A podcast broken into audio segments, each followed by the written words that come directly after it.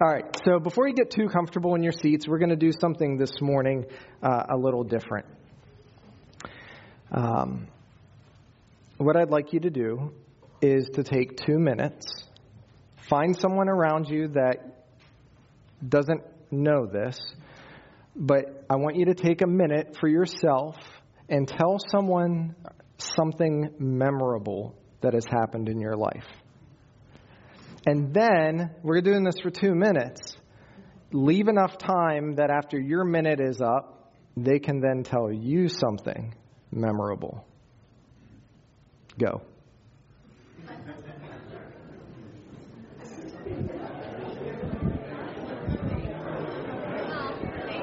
I already know.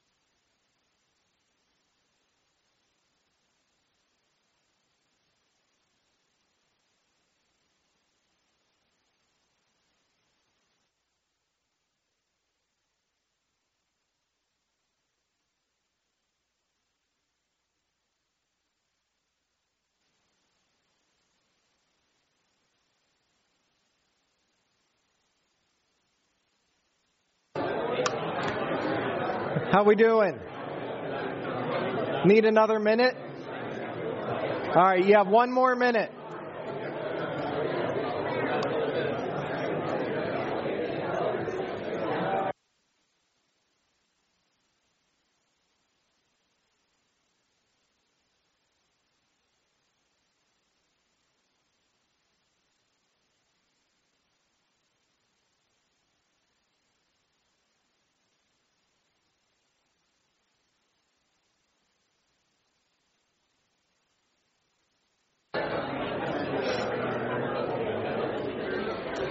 All right, are we good? How about this? If if you were not able to finish your memorable event, finish it at the picnic. How about that? So, all right. So, thanks for uh, indulging me in this exercise. I was uh, thinking about this earlier this week, and my first thought was, oh, maybe people will feel awkward and not want to, but it sure sounds like you didn't mind at all uh, sharing something. Um, did you find it easy? I, I think you did because I gave you no warning. I said go, and within seconds, the room was full of noise. So you were saying something. Um, maybe it was something that you heard before, um, but maybe not. Um, how about the details? Did you find yourself learning something new about someone? And the person sharing with you, because it was a memorable event, did they did you find that they were able to share details that you're like, oh wow, that's that's interesting. You know, because it was something from an experience that meant something to them and they it's not like, well, I, I don't know what I wore last Thursday because who really cares what you wear last Thursday, right? Did you find as the listener you could follow along well because the person was able to clearly share what was going on? The reason why I had you go through that exercise was to show you that it is easy, easy enough, to communicate something that we hold important to our lives. You just proved you can do it. And we do it all the time in different ways. We share about a vacation or a trip or uh, a memorable event like how you met your spouse or your wedding day or when your children were born or the places that you've moved or big changes in your life. In many ways, whether we realize it or not, we are storytellers. We are. It just has to grab us. It has to, you know, I, I can get really excited, not so much anymore, but I can get really excited about a good golf shot. They don't happen that much anymore, but when they happen, it's amazing. And I can tell people about it and be super excited. And whether or not they care or not, I'm excited, and they're like, okay. But if you have something memorable to share or good news to share, it's something that you want to communicate. And yet, when it comes to the most memorable, memorable event in human history, the event that has forever changed our lives, we, the people of God, we, the ones who should be sharing it the most, often become the most silent.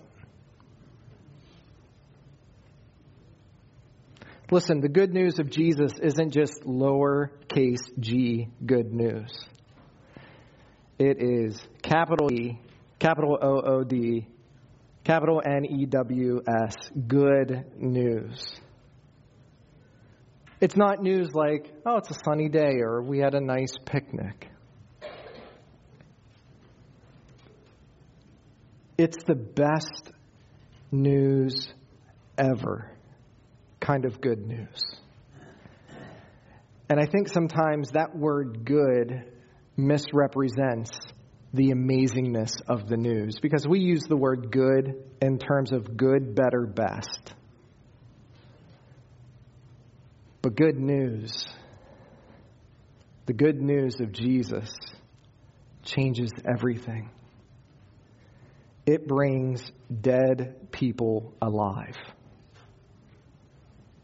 It's well documented that throughout church history, the church as a whole has not done well with proclaiming the good news of Jesus Christ.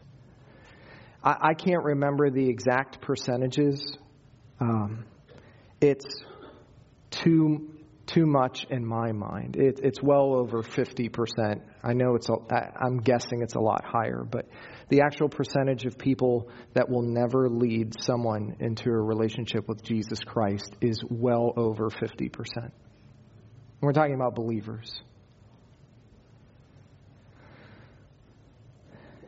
As we have heard throughout our worship service this morning, at least four other places, Four times in the Gospels and one time in the book of Acts, Jesus commanded his followers to tell others about him.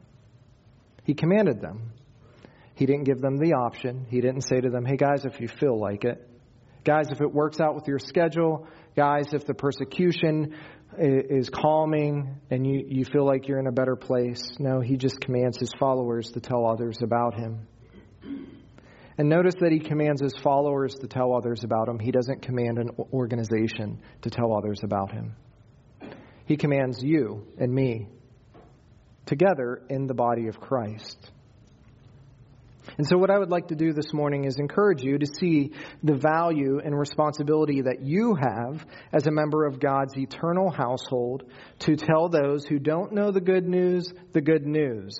And not only that, help those who know the good news grow in their relationship with Jesus.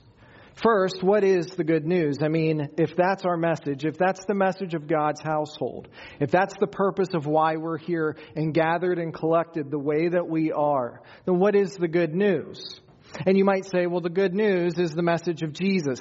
Okay, well, that's great. That narrows the focus based on all the other kind of good news there, there can be. But really, what is it about Jesus that is truly good news for a world that is lost? So, I didn't have any time this morning to put slides together. Um, usually, I color code things in my sermon. The yellow is what shows up on the screen. Just so you know, I was planning to show you these things. I'm not going to be able to this morning. Um, but just very simply, in a, in a sentence um, or two, I put together just a brief summary of what the good news is. Now, you can take me to task on semantics of word order on certain things, but really, um, I think this encapsulates what we need to be all about in sharing what good news is.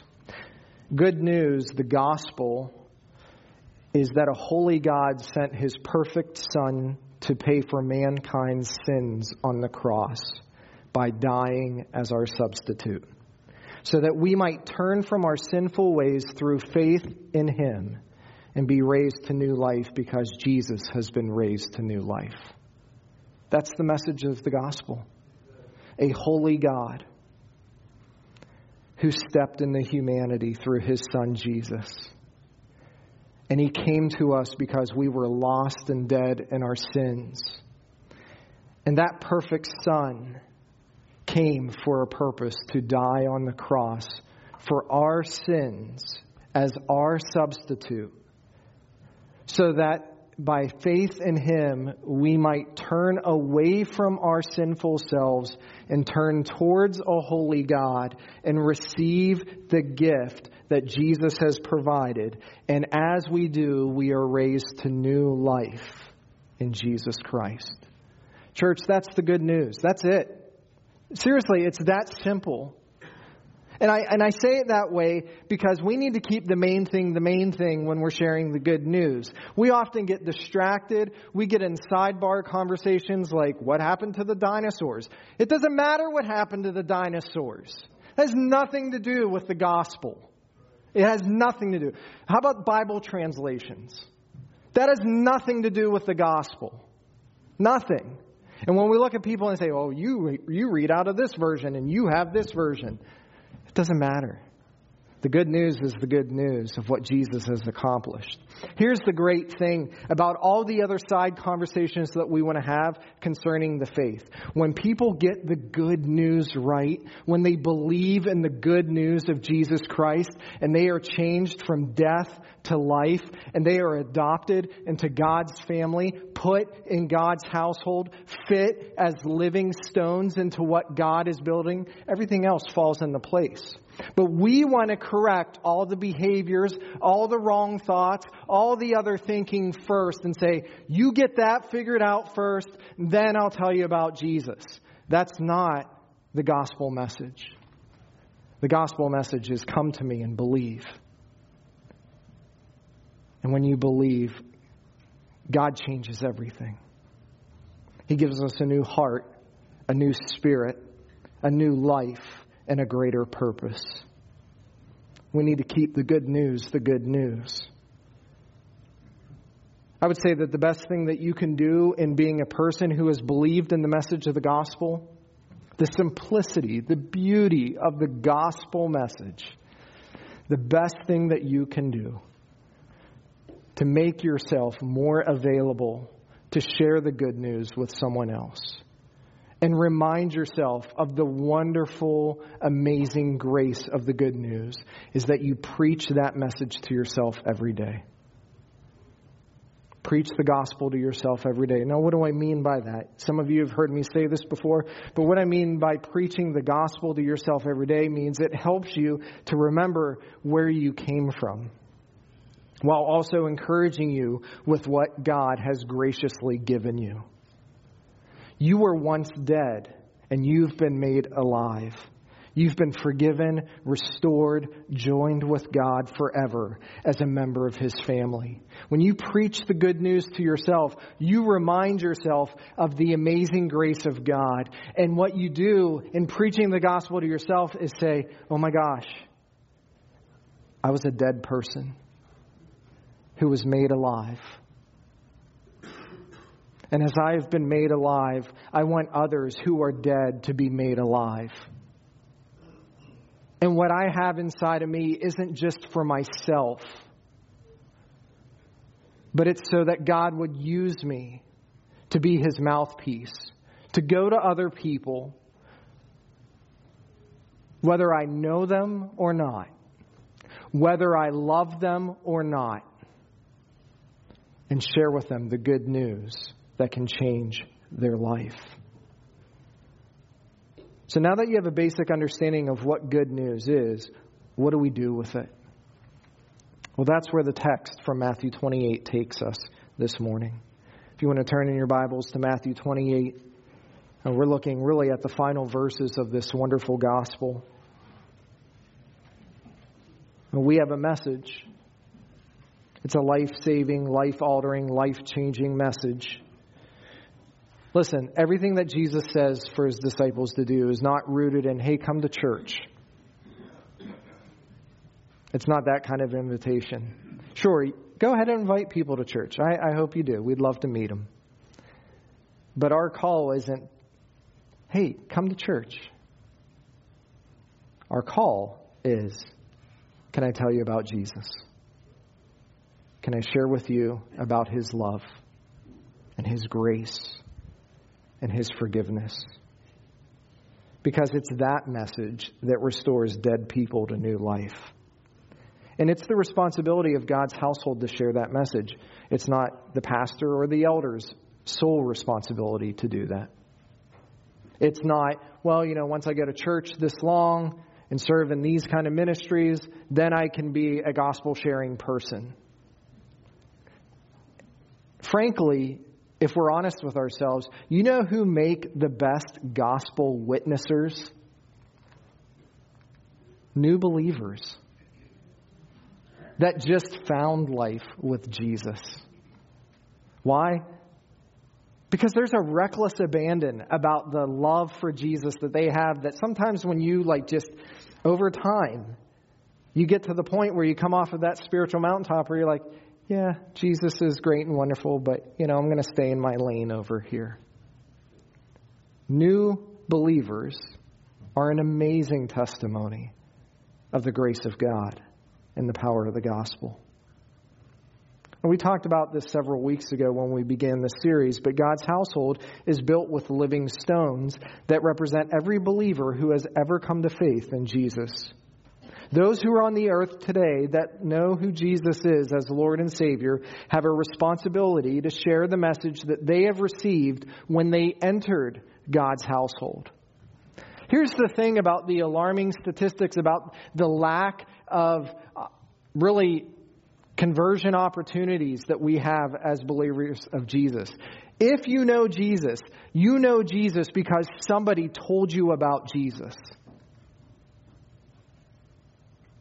And if you say nothing to anyone moving forward, what you're saying is, that message was good for me, but it's not good for anyone else. And the opportunity that exists in the multiplication of people that know Jesus is diminished when we hold that message in. And so Jesus commissions us, He commands us, He calls us. And this is what we see in Matthew 28. We see a resurrected Jesus giving final instructions to his followers. This final charge becomes the rally cry of all those who belong to him. It's been said in different ways as we have heard this morning through the New Testament, but Jesus expects that his disciples will be spirit empowered witnesses to share the message that he has for them to share. But as we look at Matthew 28, we want to see something of great importance for us. Really, the strength of the message we share and the goal of why we share it. Unfortunately, we mostly only hear this message from Matthew 28 when a missionary comes to visit or maybe a church is focusing on missions endeavors or evangelistic kind of events, those kinds of things. And, and we throw in Matthew 28 and say, oh, we're just obeying Scripture. Well, I would say to you, every moment of your life should be led in obedience of what Jesus says in Matthew 28 not just special times of the year, not just, you know, when we're sending someone out who is forsaking their worldly perspective of things and embracing a call to serve in vocational ministry. But really, for all of us, wherever we find ourselves, we are God's ambassadors.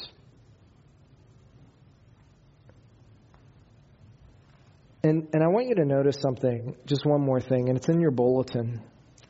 Um, the, the verse on the top left hand side from Daniel chapter 7. Uh, Daniel chapter 7 is uh, an amazing passage.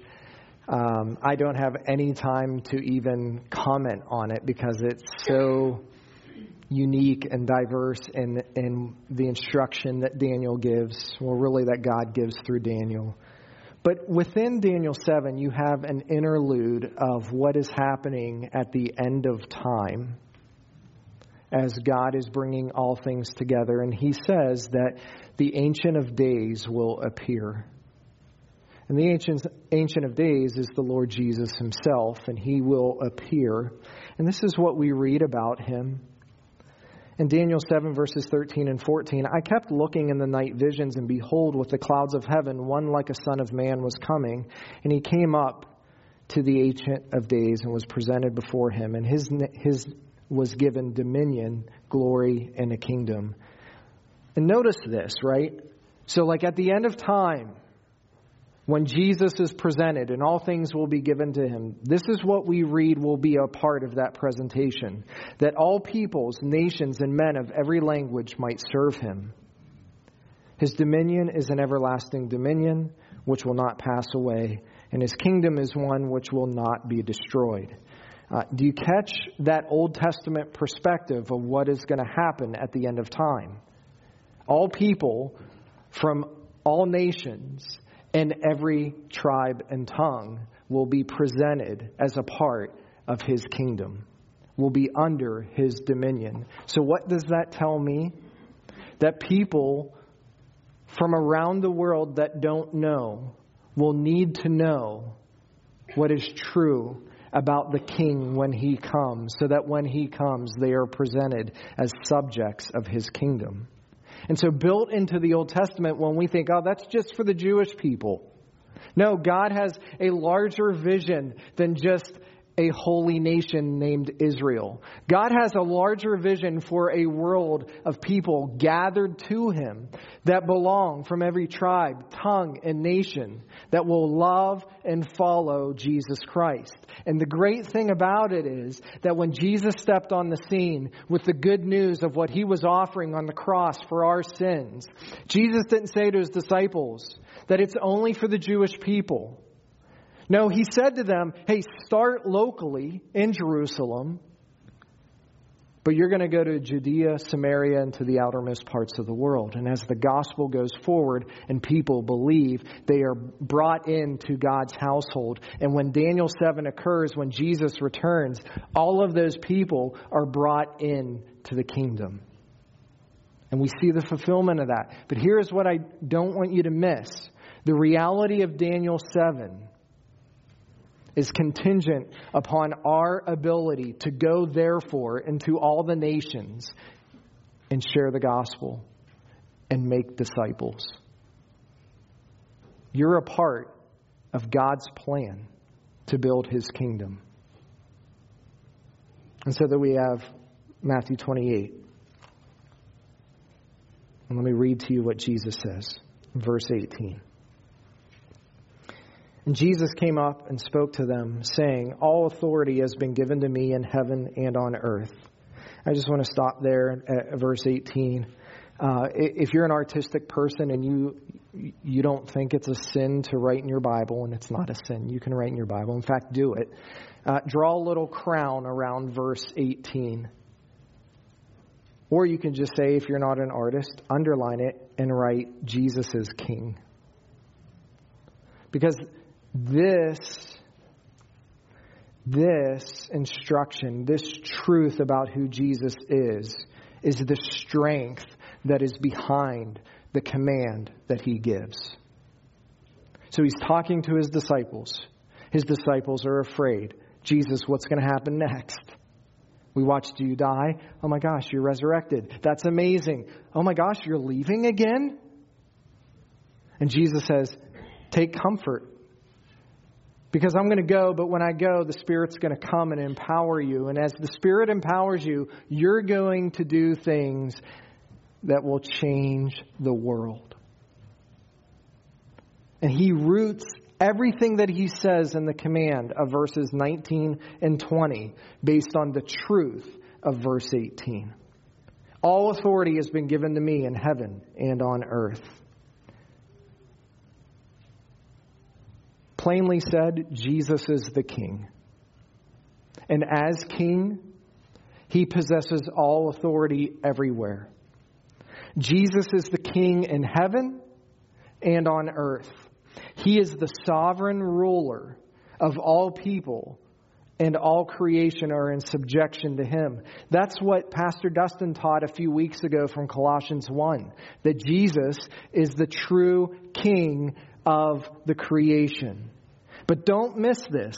Jesus is reminding his disciples before he gives them the command that he's the king. And what he is saying is, guys, I'm going to require you to do something that will cause you to do things that you never thought were possible. You will say things that you never thought you could. So remember that as you listen to my words, you listen to the words of the one who is the rightful king of the universe. Here's what you need to know if you have any hesitation in what it means to share the gospel, the good news with someone. Whether it's fear, whether you're not sure of how it's going to be handled, whether it means there's going to be pushback on you, whether it means you're not going to be liked, whatever the case is, whatever question you have. When Jesus gave the command, he says, I also give you my power. And what you say is rooted in who He is, not rooted in who you are. And you have great authority as an ambassador of that king to say things to people that they need to hear. And you don't need to fear of how it's going to be taken, how it's going to be handled, what pushback is going to come, whatever is going to be said. What you can know is that you speak with the authority of the king and the king wants to rescue his people. Church, when we obey the words of Jesus in the Great Commission, we rely solely on the authority of who Jesus is as the King of all. You cannot fulfill the mission of Matthew, verse, Matthew 28, verses 19 and 20, without first resting on the truth of verse 18 that all authority is His, that He's the King. This is what motivates us. Whatever the king wants us to say and do, he will cause it to be accomplished. Now, the goal is found in verses 19 and 20. Go therefore and make disciples of all the nations, baptizing them in the name of the Father, and the Son, and the Holy Spirit, teaching them to observe all that I commanded you, and lo, I am with you always, even to the end of the age. Now, it begins with a therefore. Now, some of your Bibles, like the New American Standard, says go therefore, but really it's therefore. The therefore comes first because it's rooted in verse 18. All authority has been given to Jesus. As a result of all authority being rooted in Jesus Christ, what does Jesus say? I'm the king, go. That's what he's saying. So, what is, where is he telling us to go? What is he telling us to do as we go? Make disciples. We're to make disciples. That's the mission of God's household. Make disciples. If someone ever asks you, what's the church about? Make disciples. That's what it's about. That's what we need to be doing. That's the mission. Notice the word disciple. Notice that Jesus didn't say, make converts. He said, make disciples. So, what is a disciple? You know, we first thought about what's the gospel, what's the good news. Okay, we know the good news, but what's a disciple? Simply stated, a disciple is someone who brings someone into a relationship with Jesus brings someone into a relationship with Jesus. It was used in terms of a student who is following their teacher. In the first century world, as Jesus, uh, Jesus said these words, that there would be students of rabbis. And, and there were rabbis, teachers all around in the Jewish community in the first century world. And all of those rabbis had students that followed their teacher. And those students that followed their teacher were called disciples. But in this context, When Jesus says, go and make disciples, what he is saying is, go and multiply people that will follow me. In the first century Jewish world, there was a proverb that went like this May the dust of your rabbi fall on you. And what that meant was you were walking so closely to your teacher that the dust of their sandals would be all over you. Jesus is commanding that his followers make more followers. Yes, it first begins with an introduction to the relationship that begins with salvation, but it doesn't just stop there. In fact, salvation is only the beginning of a Christian's spiritual journey. The rest of that journey is what it means to be a disciple. Listen, some of you have the gift of evangelism. And what do I mean by that? Not only that you have this God given ability to just talk to anyone about the Lord Jesus Christ. But I also think the gift of evangelism shows itself in having fruit. There's actual fruit. People respond to the message and they become introduced to life in Jesus. But it's not just about getting people into the house. Like, hey, thank you for the introduction. Now what? And we say, I don't know, you're in the house. And I think that sometimes that's what we do. We introduce people to a life with Jesus. They come in faith and believe in the gospel and God saving them from their sins and making them alive from being dead. And then we say, here you go. And they're like, okay, now what's next? And you say, I don't know. Figure it out. And we really don't know what we're doing. This command by Jesus, solely based on his authority to give it, is supported by three participles. Uh, what do I mean by that? Some of you kids that are in here, you can go in English class first day of school and say, I know what a participle is. Uh, participle, really, in this context, is a word that is used to modify the verb. The verb is to make disciples, that's the action. So, what are the participles that Jesus says? Go, baptize, and teach as you make disciples. That's the key. The mission of the house is to make disciples. How is it accomplished? First, we go. Go where? Anywhere. The actual mood of that word go in Matthew 28, verse 19, really is the idea of as you are going in life, wherever you find yourself. Here's the great thing about the opportunity that you have in being an ambassador of the King, Jesus.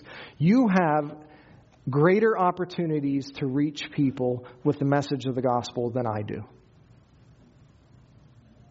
Where God has you in your community, in your workplace, with the people that are in your life, you have the opportunity to reach them with the saving message of the gospel better than any church program could ever reach them as you are going in life, make disciples, baptize them. That word baptize is interesting. It's not interesting in, oh my gosh, I didn't know this, but it just simply means this. As you go and make disciples and people become believers in Jesus Christ, what is the next logical thing that you do? You get them to make an outward profession of their inward commitment. That's what baptism is. Someone comes to faith in Jesus Christ, what do you do? You celebrate it. You celebrate it in the community. And you say, hey, you need to be baptized.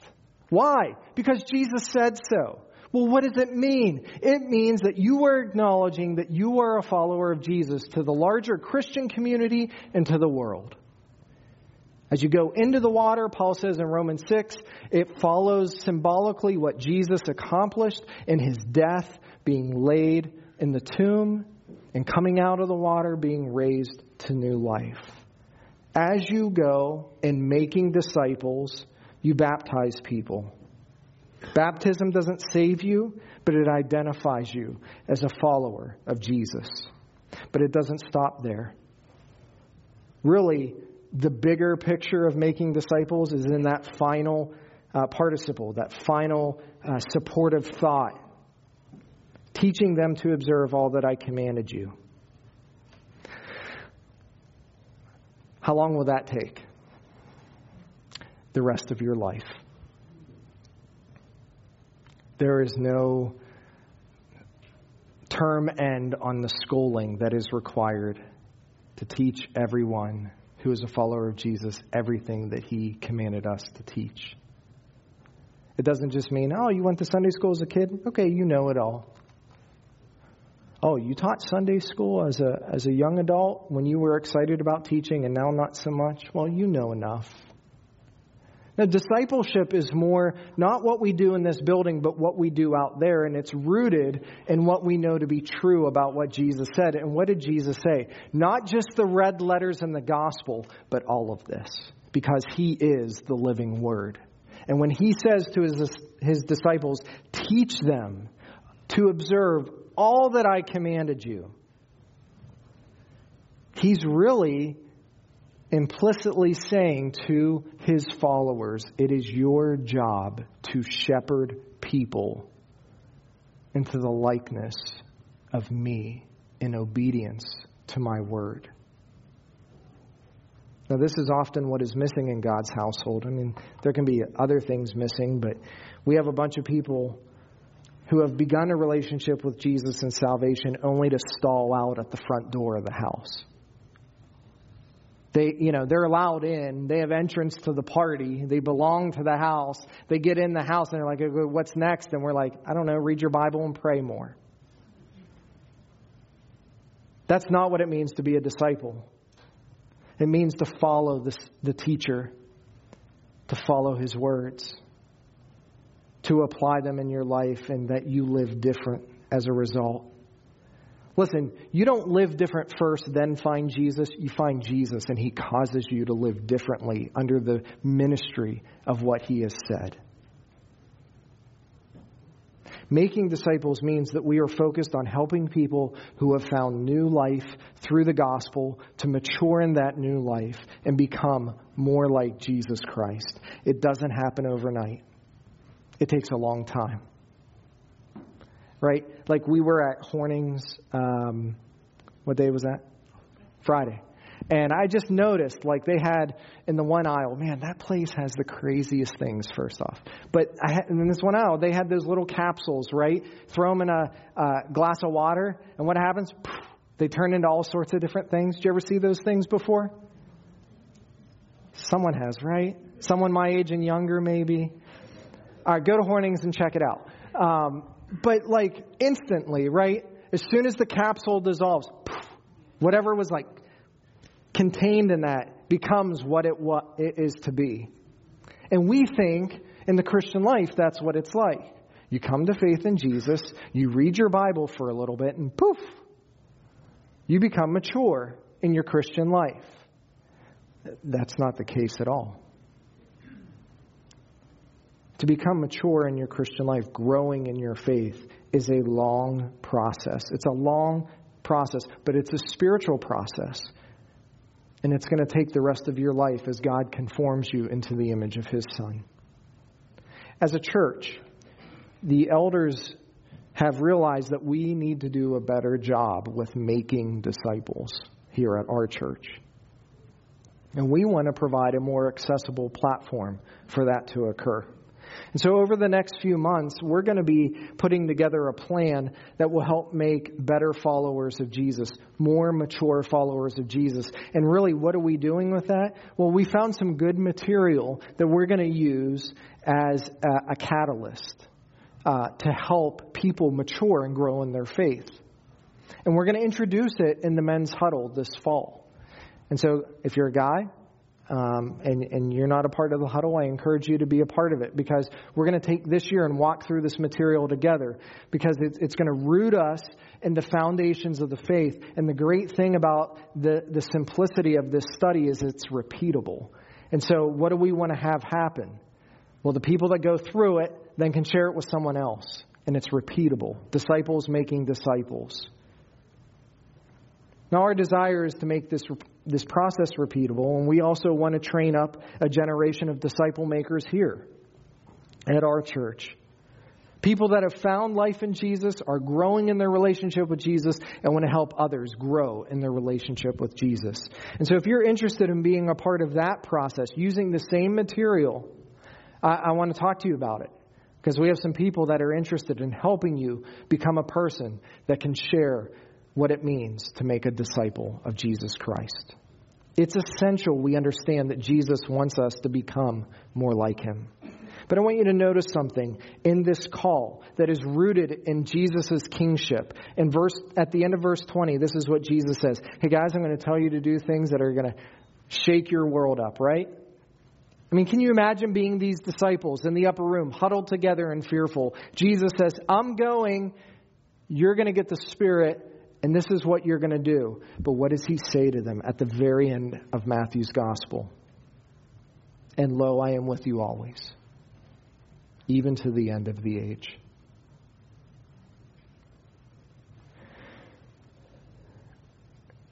Every time you meet someone that doesn't know Jesus, and you have that burden inside of you to help them to find life in Jesus and you get in the way of that and become afraid and think, I, I, I don't know. I don't know if I can do it. I don't know if I have the words to say. I don't know if I'll mess it up. I don't know if they're going to like me after this. I don't want to come across as being too pushy. Whatever excuse we come up with, right? Here's what you need to know every time Jesus is with you. He's with you.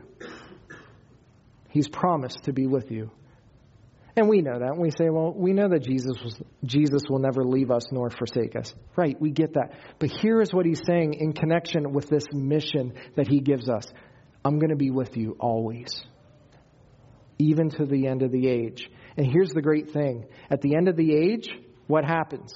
He comes back. He comes back for us. So here's the thing we can do it. Practically, we all know how to share good news. We proved it at the beginning of the sermon today. You were buzzing around here like crazy, telling people all sorts of good news and memorable events. You know how to do it. And the gospel is beautifully simple. And you preach the gospel to yourself and you can share it. Theologically, we know that this good news is the best news ever.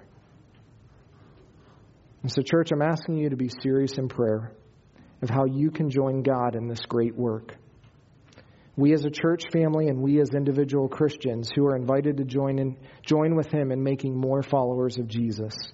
And as we go, let's be ready to see how God will add to his household. Because that will happen. The gates of hell will not prevail against God's church. So let's pray.